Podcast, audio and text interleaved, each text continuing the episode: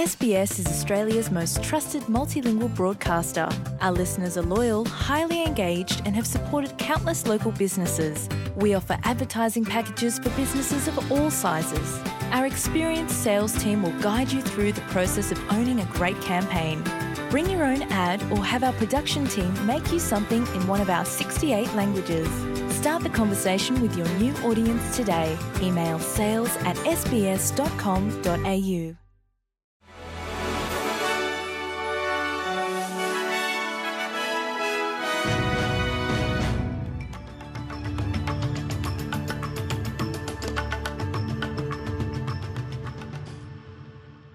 درود بر شما شنوندگان گرامی. این پادکست خبری امروز چهارشنبه چهاردهم فوریه 2024 SBS فارسی است که من پیمان جمالی اون رو تقدیم حضورتون می‌کنم.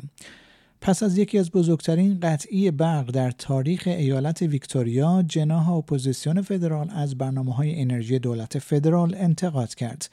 در روز گذشته طوفان شدید باعث شد که نیروگاه زغال سنگ Loy Yang پس از سقوط صدها تیر و خط برق و فرو ریختن شش دکل انتقال برق خاموش شود.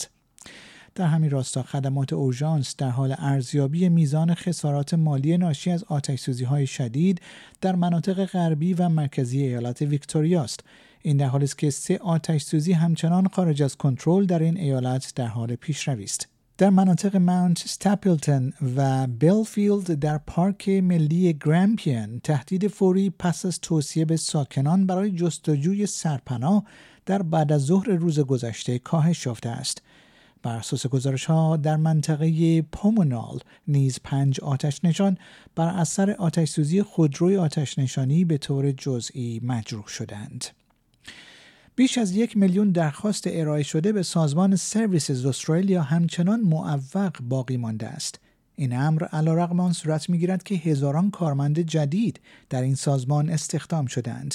دیوید هیزلهرست مدیر عامل جدید Services Australia به کمیته برآورد مجلس سنا گفته است که به بیش از یک و یک دهم میلیون درخواست تا دسامبر 2023 رسیدگی نشده است. لیندا برنی وزیر بومیان استرالیا درخواست های جناح اپوزیسیون فدرال برای ممیزی هزینه های برنامه های مربوط به مردمان بومی را رد کرد. خانم برنی خواستار تلاش های بیشتر هر دو حزب بزرگ سیاسی در کشور برای رسیدگی به نابرابری در میان بومیان شده است. این درخواست پس از آخرین گزارش سالانه کم کردن شکاف مطرح شده است که در آن عنوان شده تنها چهار مورد از 19 حوزه کلیدی هدف قرار گرفتند. پیتر داتن رهبر جناح اپوزیسیون در استرالیا از بارنابی جویس خواست تا مرخصی شخصی بگیرد.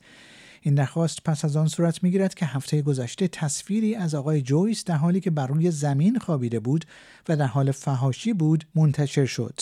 در همین حال دیوید لیتل پراود رهبر حزب ملی گرایان نیز به کانال هفت تلویزیون گفت که اگر آقای جویس بخواهد مرخصی بگیرد از او حمایت خواهد شد.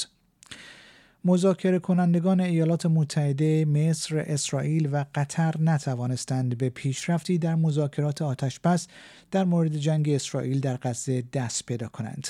در حال حاضر جامعه بینالمللی از جمله نزدیکترین متحد اسرائیل ایالات متحده از اسرائیل خواستند تا از حمله خود به شهر جنوبی رفح یعنی جایی که نزدیک به 1.5 میلیون نفر از درگیری ها پناه گرفتهاند خودداری کند. اسرائیل می‌گوید ارتشش در حال برنامه ریزی برای تخلیه این منطقه است. ایالات متحده آمریکا از اسرائیل خواسته است تا اجازه حمل محموله بزرگ آرد به نوار غزه را بدهد. این محموله توسط وزیر دارایی اسرائیل مسدود شده است و می‌گوید که این تدارکات برای آژانس امداد و کار سازمان ملل موسوم به UNRWA که از پناهندگان فلسطینی حمایت می کند در نظر گرفته شده است. شنوندگان گرامی پیمان جمالی هستم و این پادکست خبری امروز چهارشنبه 14 فوریه 2024 SBS فارسی بود که اون را تقدیم حضورتون کردم.